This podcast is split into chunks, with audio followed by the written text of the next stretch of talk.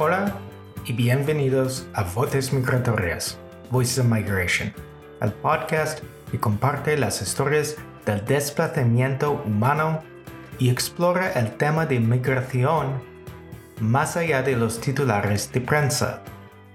Soy Daniel Schwartzman, el presentador de este episodio. Hoy estoy hablando con Abdoulaye Fall. Abdoulaye es un senegalés español quien ha vivido aquí por más de dos décadas. Habiendo terminado la universidad en Senegal, él ha encontrado problemas en validar sus títulos en España y en recibir un trabajo profesional que acorde con sus capacidades. Con este problema en mente, está lanzando el proyecto Maingate, que tiene como objetivo de facilitar el proceso de buscar puestos de trabajo cualificados para personas migrantes. Él nos explica su historia particular y cómo los Boy Scouts jugaron un papel importante en su vida en España, por qué lanzó Maingate y su perspectiva para el proyecto. Buenos días, Abdullahi. Gracias por estar conmigo en Voces Migratorias. Buenos días y gracias por invitarme. Entonces, para comenzar simplemente, ¿puedes describir un poco, discutir un poco tus raíces? ¿Cuándo comenzaste a pensar en salir de Senegal y por qué? Perfecto, sí, sí. Yo soy de Senegal, nací en una ciudad que se llama Rufisque, que está en la capital Dakar, y ahí estuve viviendo hasta quizás los 28 años, donde hice toda mi educación, hice la universidad, y quizás de pequeño no tenía ambición o proyecto de emigrar, pero yo estoy en un país donde la inmigración está siempre en el aire y es como un modelo de éxito, ¿no? Normalmente la gente hasta recientemente que conseguía cosas importantes en el país eran gente migrante. Entonces, la aspiración de muchos jóvenes senegaleses mm, es, era migrar. Quizás ahora ha cambiado un poco y yo crecí en este ambiente. Entonces, cuando acabé mis estudios universitarios, donde el panorama no era muy alentador, decidí probar suerte migrando aquí a España. Y eso, entonces, la idea de emigrar es como una, un trayecto normal, como una carrera, es mm. que puedes coger eso o puedes coger otra manera de vivir, ¿verdad? Sí, a ver, podemos decir que es un proyecto sobrevenido porque no era algo que hacía mucho tiempo que, que me decía, voy a emigrar. En tu trayectoria de vida llegas a un momento que las cosas se presentan de una manera que llegas a la conclusión que quizás mejor migrar.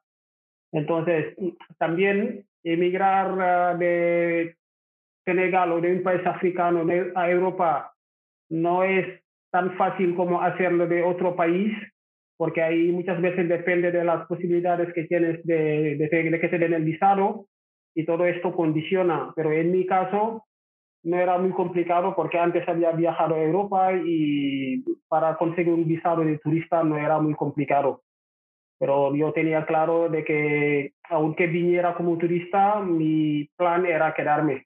Vale, entonces tu trayecto hacia Europa fue directamente hacia España, llegaste primero. Sí, sí, yo vine con un visado de Bélgica. Ah, vale. Entonces, cuando llegué al aeropuerto de Bruselas, me compré otro billete para venir aquí a Barcelona, porque tenía contactos. ¿Y, por qué España antes de todas las otras opciones? En... yo, yo de, en Senegal yo era de los Boy Scouts, sea que toda mi vida era Boy Scouts y en Senegal yo mm, dirigía un proyecto de cooperación con lo que es los que llaman los escoltas catalanes, que son los Boy Scouts de Cataluña. Entonces, cada verano un grupo de jóvenes venían ahí en Senegal y íbamos en los pueblos a ayudar a la gente a construir escuelas, a construir lavabos, a ayudar a la gente pobre de las zonas rurales. Y lo hacíamos durante un mes. Entonces tenía amigos, gente que vivían aquí en Cataluña y por esa razón decidí, decidí venir aquí a España. Entiendo, entiendo. Y siempre cuando se mueve hay barreras básicas como, por ejemplo, para mí siempre es interesante, ah, ¿conociste o catalán o castellano antes de llegar? ¿Conociste un poco o todavía no? Mm, yo había estudiado alguna asignatura de español en Senegal, pero algo muy básico. Entonces, cuando vine aquí, tuve que aprender de cero. Pero también tengo que reconocer que yo, cuando vine aquí, estuve en una familia catalana durante casi dos años. Entonces, todo mi proceso de socialización se ha hecho en catalán, porque la gente que frecuenta hablaba más catalán, en casa hablábamos catalán, y cuando quise aprender también, la opción más fácil era aprender el catalán. Entonces, yo hice el catalán durante tres años hasta sacarme el nivel C, pero el castellano no estuve nunca en una escuela para aprenderlo. O sea, lo he aprendido así directamente, leyendo, hablando y autodidacto total. Sí, sí. Genial, genial. Entonces, vamos a hablar sobre tu trabajo en ayudar inmigrantes con sus desafíos profesionales, pero ya pregunté sobre el idioma, pero ¿había otros desafíos personales para ti en llegar aquí o, otro, o profesionales? ¿Cómo fue este proceso inicialmente? Eh, ¿Viviste entonces, estudiaste con una familia, pero eh, ¿estudiaste en aquel entonces o qué, cómo fue esa transición aquí? Sí, yo creo que en este caso los problemas a los cuales tuve, tuve que hacer frente, son los mismos problemas que muchos inmigrantes, sobre todo africanos o latinoamericanos, tienen cuando vienen aquí. Primero hay el tema de la documentación, si tienes papeles o no, y esto determina mucho qué puedes hacer y qué no puedes hacer. Quizás tuve la suerte de que cuando llegué aquí, que es a finales de 99, principio de 2000, la situación económica en el país era diferente. Era menos complicado encontrar un trabajo aunque no, no, no, tengas papeles. Y el hecho también de tener una familia de acogida también te ayuda mucho en el plan emocional ¿no? y psicológico, de tener un apoyo y siempre va bien. Mi caso es un poco atípico porque muchas veces los inmigrantes cuando llegan a un país nuevo se incorporan en los circuitos de sus paisanos eh, de sus conocidos. Pero en mi caso yo estuve más con una familia de aquí y esto también me ayudó bastante. También el, el tema de encontrar un trabajo, ¿no? Te van saliendo trabajitos, pero no hay ingresos regulares, que puedes decir, tengo un trabajo y cada mes tengo mi nómina. Tú vas haciendo trabajitos, de lavar platos en restaurante, de pintar aquí, de trabajar en una discoteca recogiendo vasos, de hacer profesor de francés todo lo que te surja para poder sobrevivir, ¿no? Y a partir de aquí, yo cuando tuve los papeles dos años después de llegar, dos años y medio, empecé a trabajar en un restaurante de, de camarero. Entonces, de 2001 a 2006 estuve, o a 2009 estuve trabajando de camarero en, en un restaurante. Pero mm, yo siempre tenía esta, este proyecto, esta aspiración de poder continuar estudiando mientras trabajaba de camarero, ¿no? Entonces, en 2006, 2007, me parece, me vino una oportunidad de volver a la universidad porque recibí una beca. Vale. Trabajando en, sí, trabajando en el restaurante, seguía yendo a la universidad. Porque también, aún antes en Senegal, tenías muchas, ¿cómo se decir? Pero estudiaste mucho, tenías ya credenciales en, en tu... Sí, sí, o sea, en, en Senegal yo hice, estudié filología inglesa, entonces me saqué la licenciatura, acabé, acabé la carrera aquí y vine aquí y esto también es un problema que quizás hablaremos del proyecto Main Gate, ¿no? Y es una situación que cada vez más inmigrantes tienen que vivir, ¿no? De acabar una carrera de, en tu país de origen, llegar aquí y trabajar de camarero. Y esto, esto es realmente un problema, ¿no?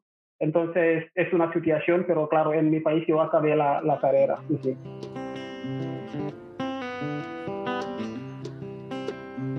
Estabas con una familia catalana y has dicho que te encontraría más en una grupa autóctona, podríamos decir. hasta esta época y si estás en Barcelona, claro que Barcelona es una ciudad muy internacional, muy multicultural, pero ¿cómo describirías tu comunidad aquí? ¿Es todavía te encuentras con una comunidad más autóctona o más internacional, más los que sea inmigrantes, senegalés, subsahariano? ¿Cómo, ¿Cómo ves tus entornos? Ah, eh, quizás tengo que precisar que yo, aunque vivo en Barcelona, no vivo en el centro de Barcelona. Yo vivo en un municipio que está a una media hora de Barcelona y de 25.000 habitantes. Entonces, cambia, porque Barcelona es diferente, un municipio más pequeño, donde para integrarte es más fácil porque no hay muchos inmigrantes, por ejemplo.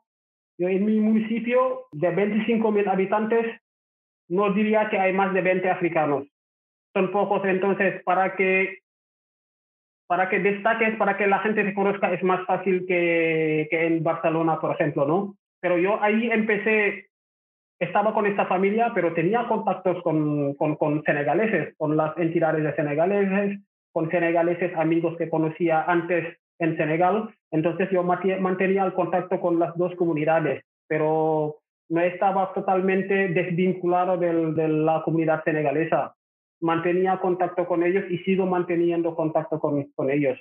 Sí, es interesante porque en muchas veces las comunidades, como ya has dicho, las comunidades de tu colectivo son muy importantes para apoyar los inmigrantes, pero también se puede pasar que esas comunidades no se integran tanto porque están en sus comunidades no es lo mismo caso, pero puedo decir, por ejemplo, que nosotros como estadounidenses aquí no tenemos una comunidad estadounidense aquí. Otra vez volveremos a las cosas profesionales, pero como en manera cultural, ¿cómo ves este como dicotomía, esa diferencia entre como integrarse en una comunidad donde no hay tantos africanos que puedes conocer y de apoyarse más con una grupo de tus compatriotas. ¿Cómo, cómo ves este situación? No, pero, o sea, yo los contactos que tengo con senegaleses no quiere decir que todas, todos tengan que vivir en el mismo municipio. Otros viven en Barcelona, otros viven en una hora, pero tenemos sistema de, de quedar en contacto, de mantener el contacto y de vernos cuando podemos. Entonces, es lo importante donde vivo yo cuando llegué aquí, éramos muy pocos los africanos, ahora quizás hay más, pero tú tienes contactos con, con otros senegaleses que viven aquí de la misma manera que mantienes el contacto con tu país de origen por el teléfono. Antes era más difícil, no había, había WhatsApp y todo esto, era más complicado, pero yo creo que lo importante no es tanto verse cada día, sino saber que tienes el contacto, que puedes llamar, y que tú no pierdes realmente el, este hilo ¿no? con, con esta comunidad y para mí ha sido importante y tú vas intentando buscar un equilibrio entre el contacto o esta relación con tu comunidad, pero también con la, con la comunidad de aquí, porque siempre he pensado que si tu proyecto de vida es continuar viviendo aquí, es importante que también que te integres y que tengas una red de amigos, de conocidos, aquí también, tanto como lo tienes en tu país, porque la cultura y los orígenes son importantes. Vale, entonces, por eso quise también preguntar sobre tu perspectiva sobre la cultura, lo que sea, española o catalana, hacia inmigrantes, especialmente, como has dicho, que llegaste hace más de 20 años y era una economía diferente me imagino que era una, un momento diferente en España y en Europa en general. ¿Cómo ves la sociedad y su actitud hacia inmigrantes aquel entonces y hasta el presente? Sí, sí, es que, claro, cada vez que tengamos que emitir una apreciación, un juicio sobre una cultura y una manera de vivir una comunidad, siempre lo hacemos en comparación con lo que conocemos, con nuestra cultura y nuestra manera de entender el mundo. Claro que hay diferencias bastante importantes entre la manera de, de entender la sociedad, la cultura, la comunidad en África que aquí. Pero claro, ninguna comunidad, ningún país tiene el monopolio de lo que es negativo o positivo. Cada cultura tiene cosas buenas y cosas no tan buenas. Y la idea también es de aprender de todas partes. Entonces, nosotros, antes de, yo antes de salir aquí, Europa, por ejemplo, tiene la reputación de ser una sociedad individualista y cuando vives aquí, siempre en comparación a lo que conocemos nosotros, veis que hay algo de razón en esto, ¿no? De que cada uno mira más para su propio interés que para el interés de la comunidad, que es muy diferente de, de la manera que tenemos en África de ver la vida. Y pero yo una cosa que aprecio mucho aquí también es esta aspiración esta perseverancia de avanzar, de trabajar y de, de avanzar, ¿no? Y de, de, intentar hacer lo máximo para tener un éxito en la vida, ¿no? Y la cultura del esfuerzo, y es algo que aprecio mucho en, en la manera de hacer de aquí, ¿no?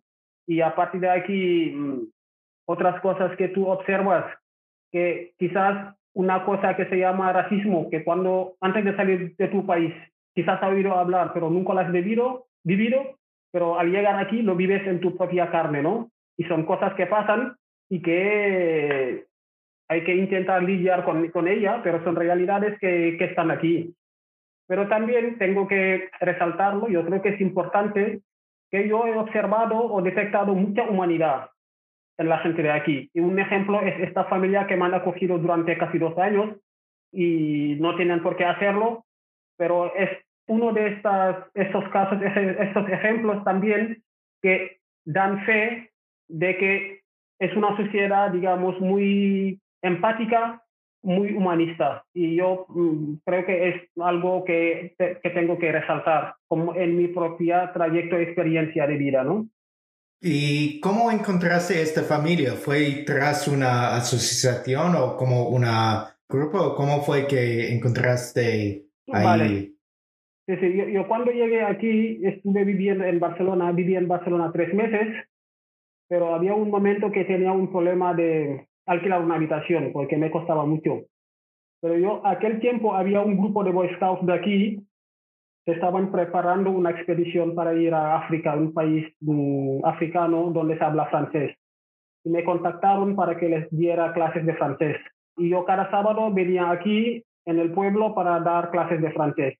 Y ellos, como también eran miembros del Boy Scout del, del grupo, porque son, los conocí en Senegal, habían oído que yo venía aquí cada sábado. Y entonces un día vinieron a buscarme a la estación del tren para saludarme y qué tal te va y todo esto. ¿Y tienes algún problema? Y yo les dije que sí, que estoy buscando una habitación. Me dicen, pues si, si quieres, vente a vivir con nosotros. Así. Entonces, el sábado siguiente me vinieron a buscar a la estación del tren y me llevaron a su casa y viví ahí. Me dijeron, tú te puedes quedar aquí hasta que tengas tu situación normalizada y todo. Entonces, aquí empezó todo. Es interesante porque es la segunda o tercera vez que has mencionado los Boy Scouts y es como estas organizaciones internacionales que a veces no pensamos en estas conexiones, pero pueden ser grandes, pueden ser importantes. E, es importante, o sea que yo creo que esta que ha hecho esta familia es lo menos que yo he tirado como beneficio de mi experiencia como Boy Scout, pero sino de la forma de educar y también de entender el mundo, ¿no? De la educación a la diferencia, de la interculturalidad, de que cuando yo era joven y estudiaba cada verano, todos mis amigos se dedicaban a hacer actividades culturales, deportes y tal, y yo me iba a un pueblo perdido por ahí a ayudar gente. O sea, son valores que yo aprecio mucho. Y yo he, estado en los Boy Scouts de los 7 a los 28 años. Entonces, toda mi vida he estado en los Boy Scouts y es una experiencia muy importante para mí y de hecho yo mi hijo le he apuntado aquí en los Boy Scouts y lleva cuatro años yendo. Entonces yo creo que es algo para mí esencial en, en la vida y en la formación de, de, la persona. Sí, interesante, genial. Nunca hice y por eso ah, me interesa. Hablaste un poco sobre racismo también, entonces, porque eso es también, cada cultura tiene sus particulares, sus como maneras de vida, pero de ser acogedor sobre hacia inmigrantes o hacia extranjeros, hacia guiris también, y como de has dicho que claro que hay personas que son muy acogedores y hay personas que menos, pero que no sé si quieres dar ejemplos o solo describe cuando dices, de, hablas de racismo, fue más como en esta esfera profesional que alguien que es bien formado tenía que trabajar como camarero o fue cosas personales, ataques verbales o qué, qué, qué viste? Sí, yo, yo, creo que muchas veces, o sea, en mi propia experiencia, no quiero resaltar mucho experiencias de racismo, porque si yo hago una comparación entre las experiencias de racismo y las otras experiencias que son de humanidad, que son de empatía, no hay, no hay, no hay comparación, porque estos casos son algunos. Entonces, yo creo que esto tiene que existir y además, yo creo que cuando hablamos de racismo, tenemos que ir más allá de la lectura fácil. Ay, me has dicho esto, eres racista. No. Ay, es que la sociedad es racista. No, para, para mi punto de vista. ¿eh? Hay algunos racistas, pero hay mucha más gente que se portan de, de una, que se llevan, se comportan de una manera muy, digamos, mm, apreciable. Y hay, hay africanos racistas.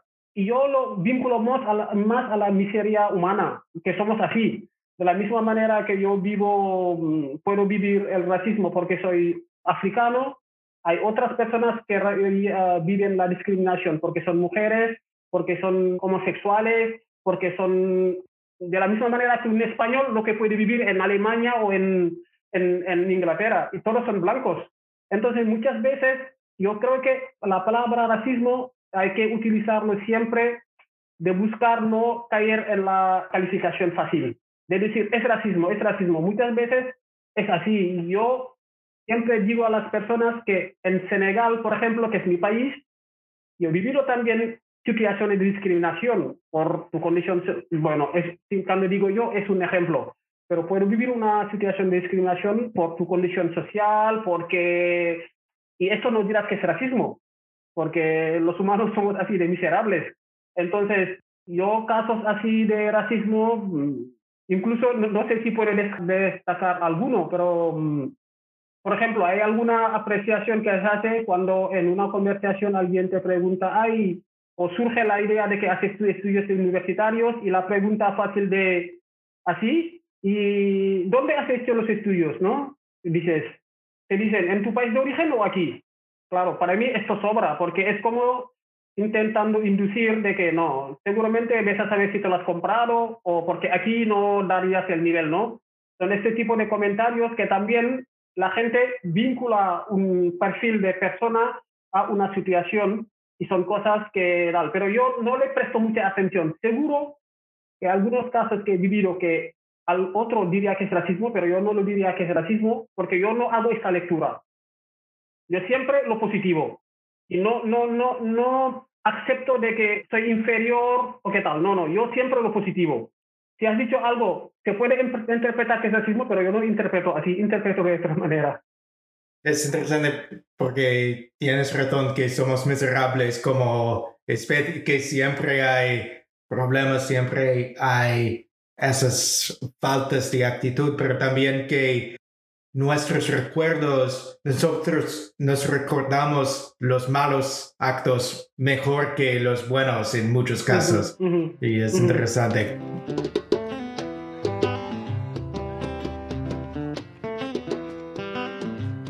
Tal vez este ejemplo nos abre la puerta para, para hablar sobre tu proyecto MainGate. Entonces, ¿puedes explicarlo un poco por qué estás lanzándolo, qué es, de qué se trata? Claro, el proyecto Main Gate, para explicarlo siempre, yo creo que la manera más fácil es partir, es partir de mi experiencia de vida como inmigrante. Como te he explicado antes, yo llegué aquí, he estado una temporada sin papel, trabajando de lo que sea, luego trabajando muchos años de camarero y todo teniendo título universitario.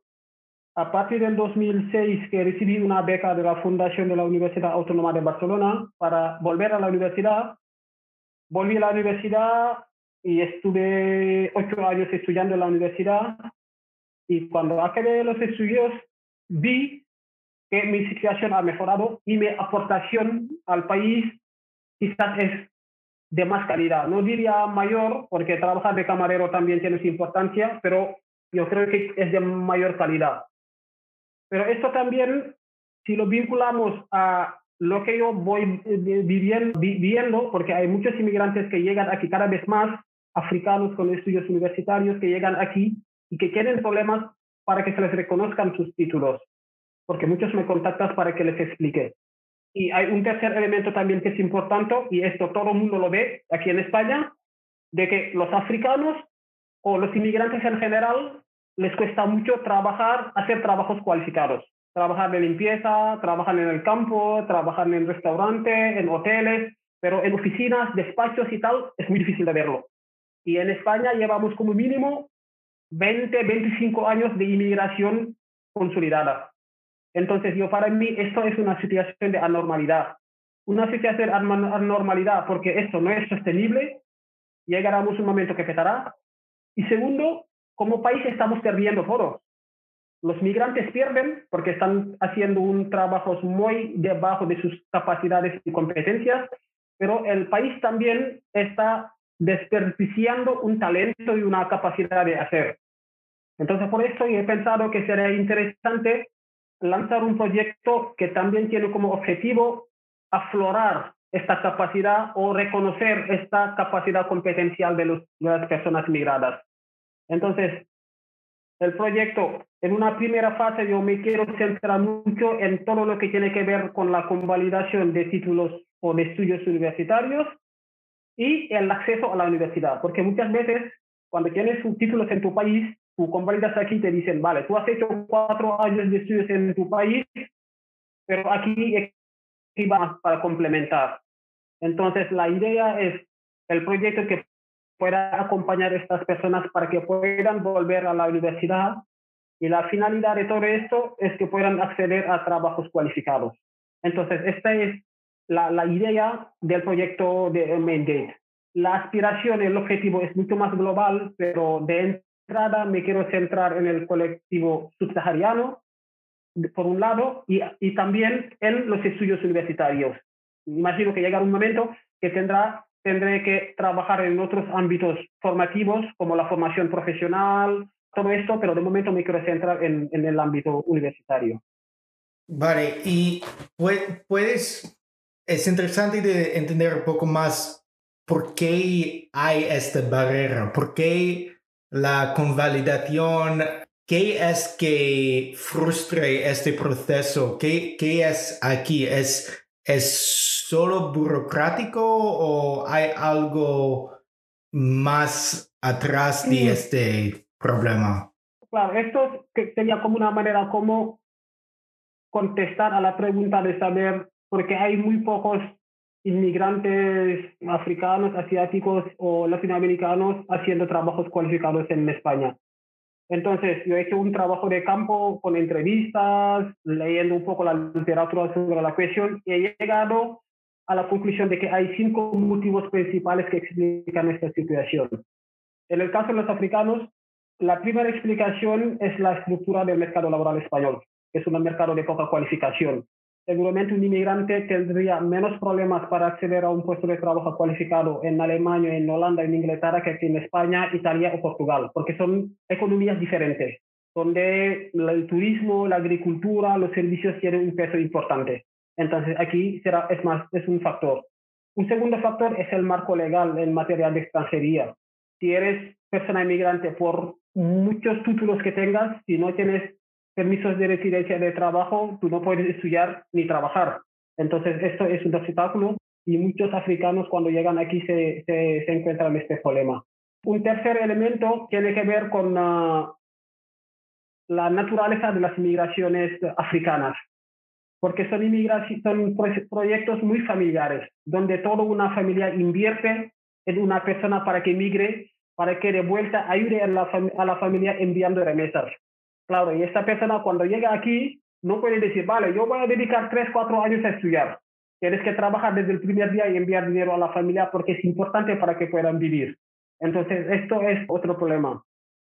Un problema importante también que hay que eh, destacarlo es que el ascensor social no funciona, porque hay casos de discriminación, algunas veces hay casos de racismo y esto hace que es difícil. Por ejemplo, aquí según la ley en España, para trabajar de funcionario tienes que tener la nacionalidad española. Esto es un problema para muchos inmigrantes que tienen capacidad pero no tienen la nacionalidad. Y esto es, es un problema muy importante. Básicamente, eso creo que son los, los, los, motivos que explican que sería muy difícil. Y un quinto elemento es lo que te he explicado antes, son los problemas para convalidar los títulos. Porque muchas veces las personas que llegan aquí y que, que quieren convalidar sus títulos, no es imposible, pero es muy difícil. Yo mi proceso de convalidación ha tardado casi dos años, entre pedir los papeles en tu país de origen, compulsarlo en el, el, Ministerio de Educación, en el Ministerio de Asuntos Exteriores, en la Embajada de España, traerlo aquí, traducirlo, llevarle a la universidad donde tienes que estudiar, lo valoran todo y que te dan la resolución. Y esto cuesta muchísimo.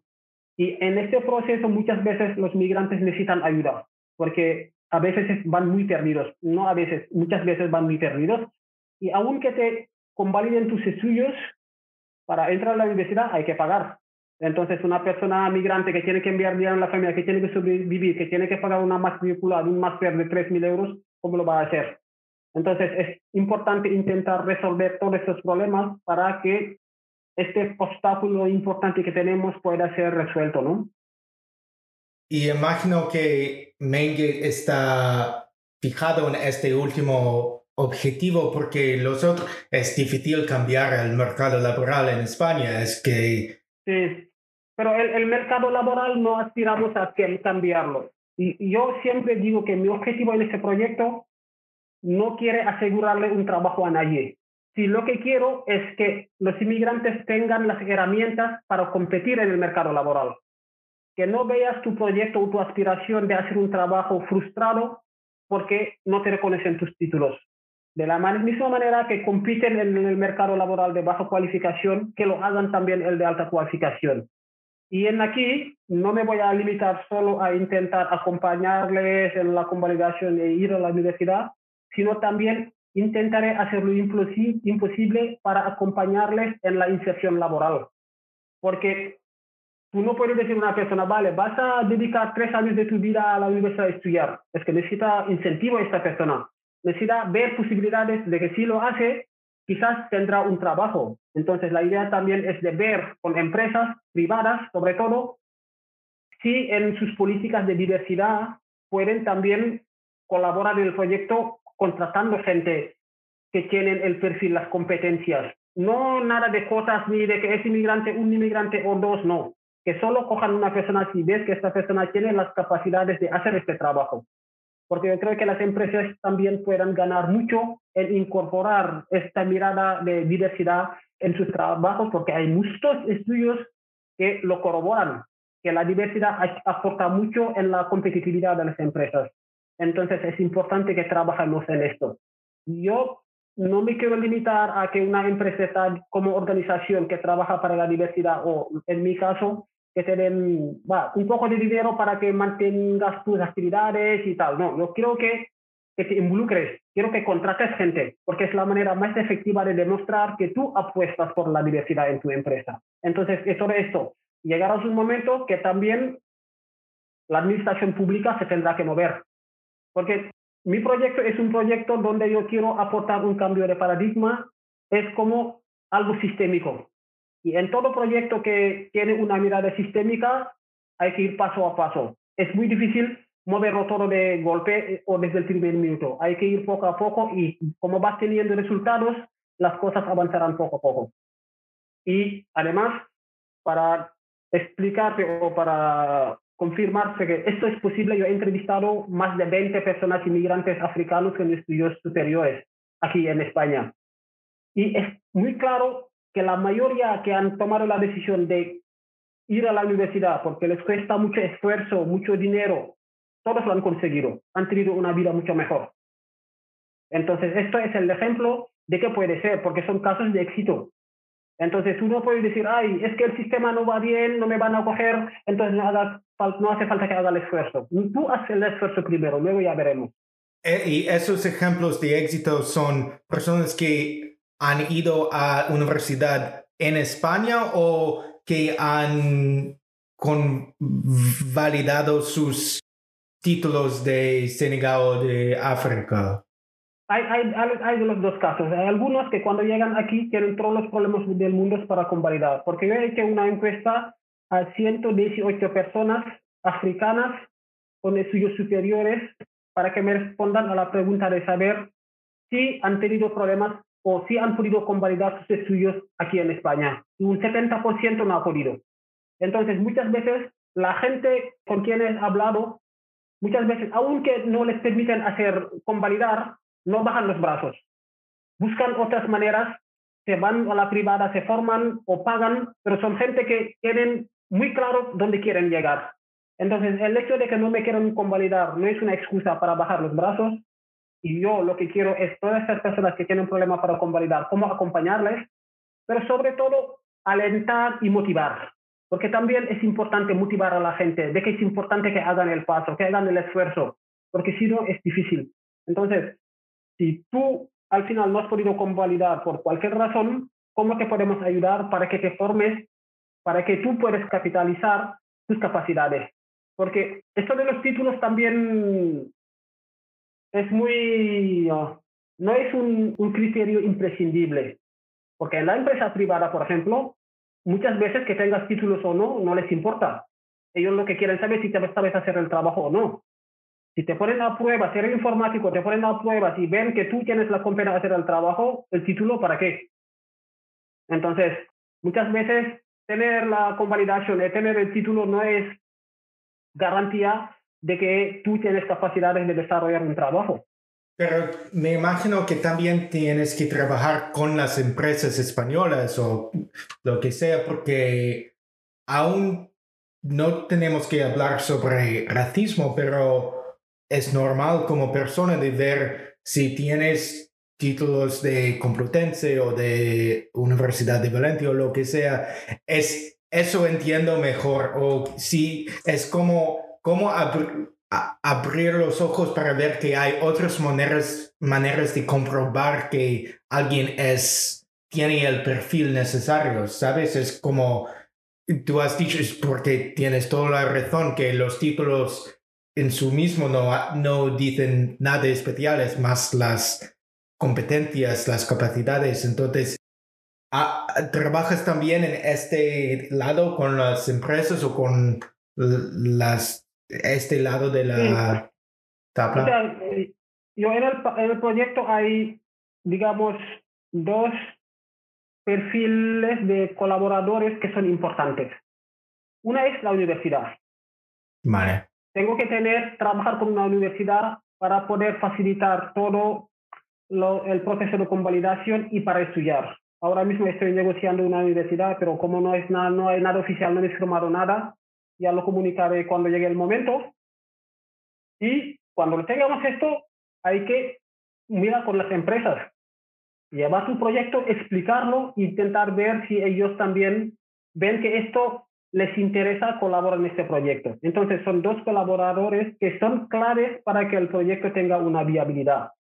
Pero como de momento yo estoy acompañando a, de momento a tres personas, como no tenemos, digamos, gente ya que han hecho todo el proceso y que lo han conseguido, tenemos tiempo de trabajarlo. De todas maneras, los casos de éxitos que te he explicado antes son personas que no han pasado con Gate que no han contado con ninguna empresa, ninguna universidad y lo han conseguido. Y esto me hace creer que si tienes apoyo y acompañamiento puede ser más fácil. Entonces, el plan para ti, para MainGate, es como, eh, como el action plan, es de añadir universidades o, cómo, ves tus objetivos en el próximo futuro para MainGate? Yo el plan a corto plazo es tener una universidad como colaborador estratégico, de manera que los casos que me van llegando, yo les puedo derivar a la universidad para hacer la convalidación y cuando les convaliden, que puedan entrar en esa universidad para estudiar. Entonces, no sé qué durará un año, dos años, tres años para estudiar. También de la misma manera, tendré que mirar si se les acepta en la universidad quién va a pagar la matrícula. Eso es importante. Aquí también estoy pensando que alguna empresa, alguna fundación que también pueda colaborar, no darme dinero a mí, pero cuando tenga un caso o dos de decir, mira, a esta persona yo le puedo pagar la matrícula. Este tipo de colaboración que busco, que creo que son, son importantes. Y pero de momento yo creo que durante los dos primeros años mi trabajo es más hacia los propios migrantes, informar, orientar, acompañar, motivar y con las universidades. Y luego cuando vayamos teniendo más gente que van saliendo, ya veremos cómo podemos trabajar más y de manera más práctica con, con las empresas y también con la administración pública, ¿por qué no?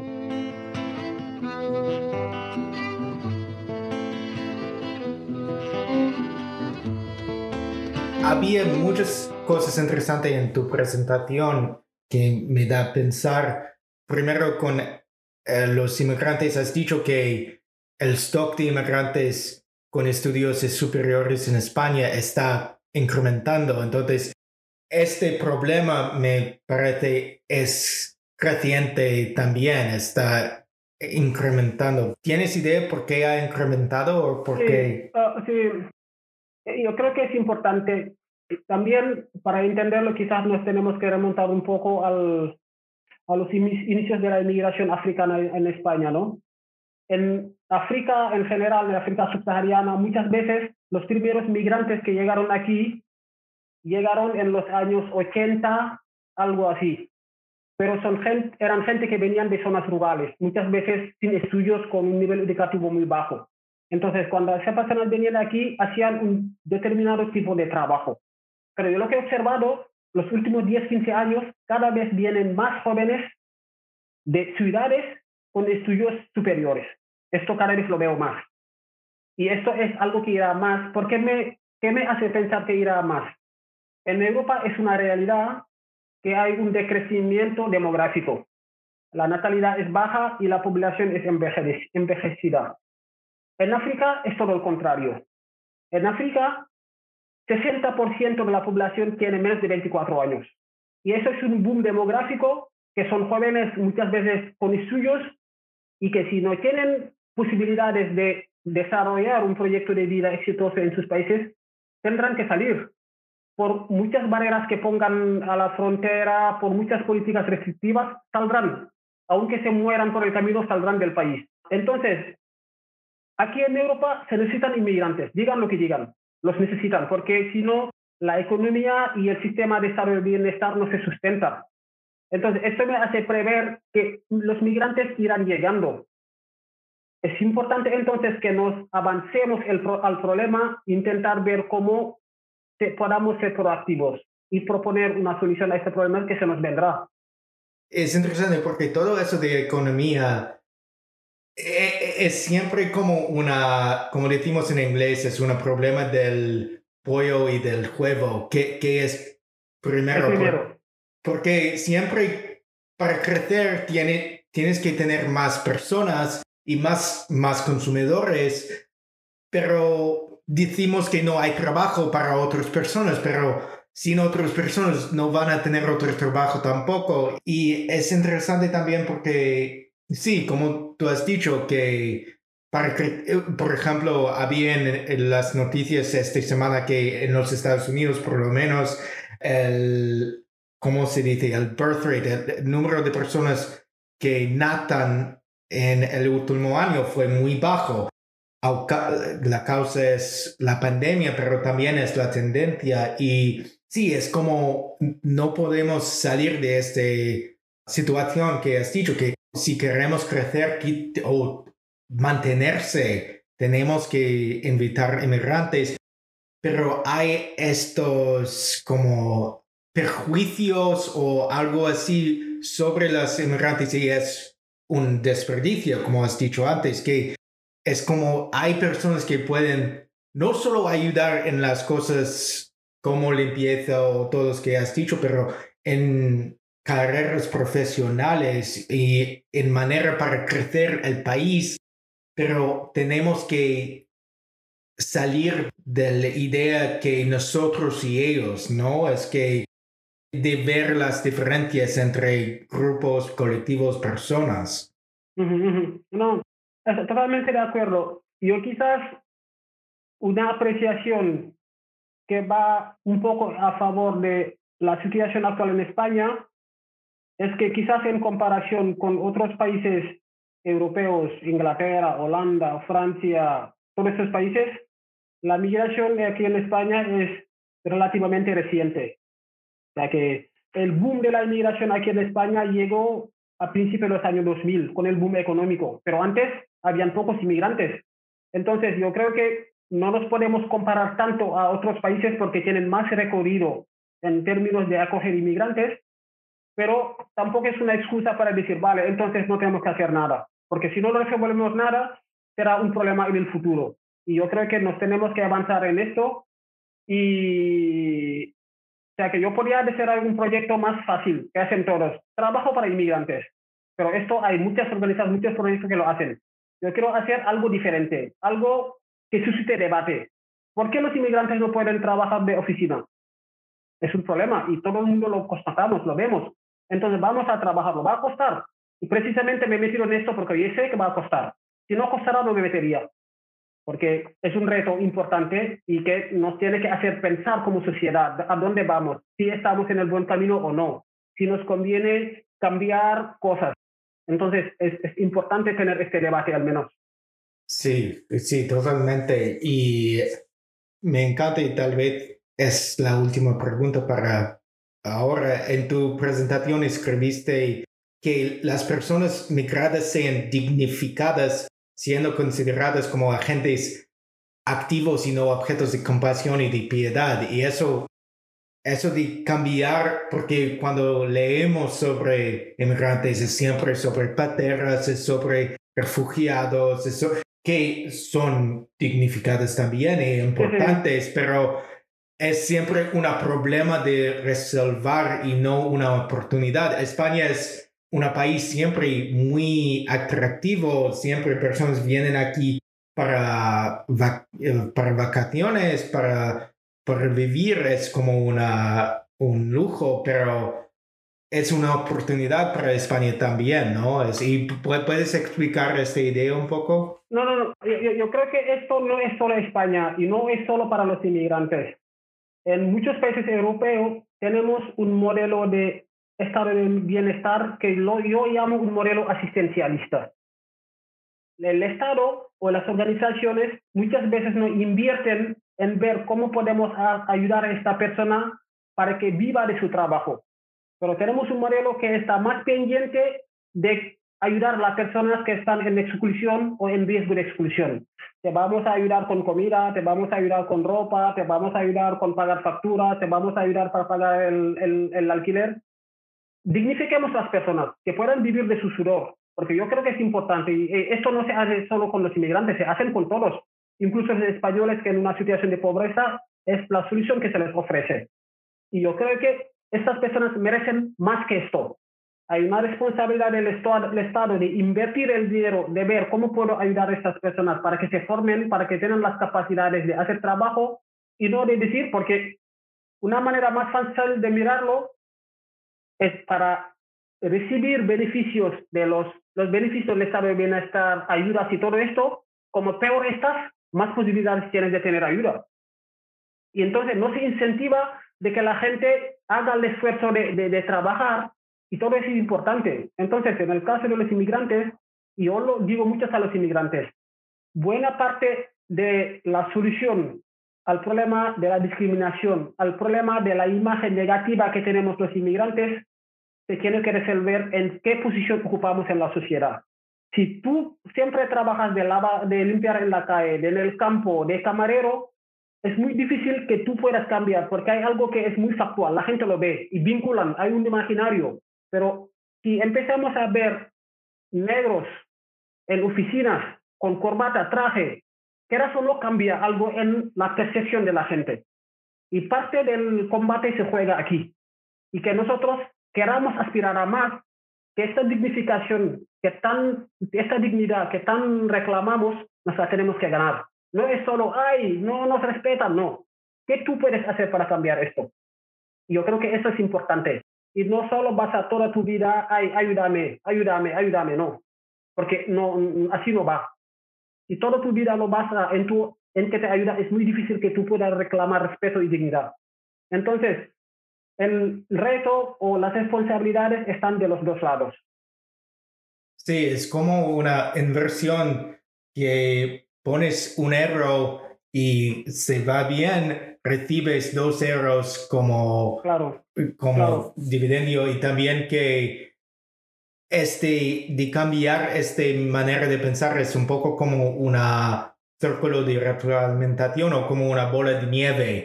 Coge un poco más de forma y desde eso se y Además, en el caso de los inmigrantes será mucho más complicado porque nuestro problema es que tenemos siempre una mirada muy cortoplacista.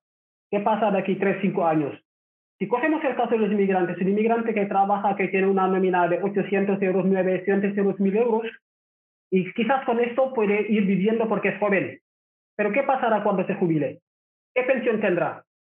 Porque los españoles aquí siempre tienen los padres, tienen familiares que muchas veces les echan una mano cuando las cosas van mal. Pero un inmigrante que no tiene a su familia, que todo el dinero iba enviando dinero a su familia para ayudar y que llega al momento de jubilarse y le dan una pensión de miseria, eso será un problema más para el Estado, porque va a tener que coger a su cargo. Entonces, miremos cómo podemos ayudar a que la gente que tenga capacidad de cobrar, de hacer un mejor trabajo y cobrar más, que puedan hacerlo porque nos beneficia a todos.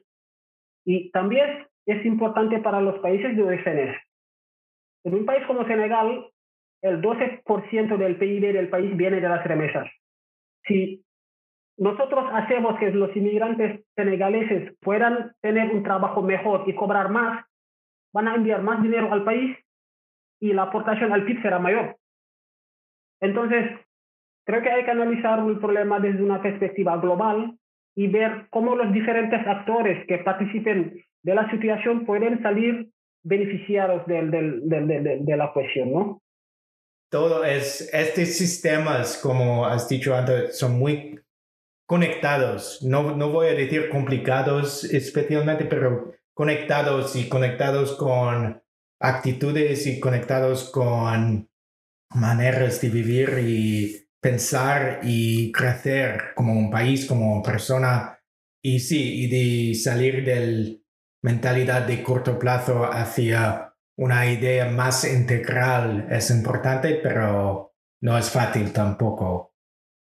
No, no. Pero yo, yo siempre pienso que en los problemas siempre está bien intentar algo, intentar buscar una solución. Lo que no nos podemos permitir es de identificar un problema y de decir de entrada que no podemos hacer nada. Hay que intentarlo. Puedes tener éxito, puedes tener fracaso, pero al menos lo has intentado. Y yo creo que es importante esto. Sí, estoy contigo. Siempre me frustra cuando hay quejas sin acción, hay quejas sin intentaciones, como has dicho. Sí, sí, sí. Bueno, entonces, Abdullah, muchas gracias por estar aquí conmigo y de explicar tu proyecto. Vamos a poner para nuestros oyentes, vamos a poner los enlaces para leer más sobre MainGate en nuestros show notes. Entonces, donde la gente puede, puedes decir, donde la gente puede seguir tus esfuerzos. Sí, yo, de entrada lo que haría es invitar a la gente a la presentación oficial que haremos el próximo día 12, el miércoles que viene a las 7 de la tarde, porque aquí explicaremos todo el proyecto y creo que será un evento bastante importante y que animamos a todo el mundo a que nos acompañe en este acto y ahí mm, explicaremos todo lo que tenga que ver con el, con el proyecto. Vale, y va a ser, va a ser una grabación del, de presentación sí, sí, la grabaremos, grabaremos. Genial, porque no sé, no sé cuándo publicaremos este episodio, pero por lo menos que habrá una grabación será genial. Ok, muchas gracias Abdullah. Te envío suerte con tu proyecto. Espero que, y estoy seguro que va a ser un éxito y gracias por hablar conmigo sobre todo eso. E-, era muy interesante. No, no, yo también os doy las gracias por darme esta oportunidad de compartir un poco mi experiencia como inmigrante y también el proyecto MainGate, que me hace mucha ilusión lanzarlo. Yo creo que podemos conseguir cosas importantes, por un lado, y por un otro lado, realmente os quiero felicitar por por, por esta iniciativa de voces migratorias, porque yo creo que es una buena posibilidad, una buena oportunidad de dar a conocer experiencias diferentes de personas con backgrounds diferentes y que también comparten sus experiencias como vidas. Y yo creo que el hecho de, de socializar o y de divulgar el conocimiento yo creo que es algo muy positivo porque todo participa de construir una narrativa bastante polifacética y bastante positiva sobre las personas migradas y realmente os animo a seguir en, en este proyecto. Gracias. Muchas gracias, Abdullah. Sí, es, es una pasión para nosotros de compartir estas historias y de diversificar un poco la narrativa y la discusión sobre este tema. Entonces, sí, esta es, intentaremos. Entonces, muchas gracias.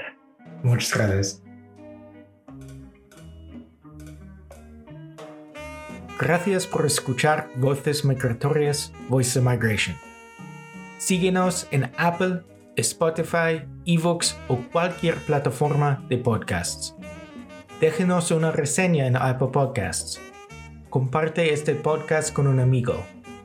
La música de este episodio es por Yusafa Sidibe y Salam del Free Music Archive, Orquestra Baobab y Bombadil por el tema principal. Voces Migratorias Voices of Migration es una producción de Shortman Studios con los presentadores Daniel Schwartzman y Amy Mortensen. Nos vemos pronto.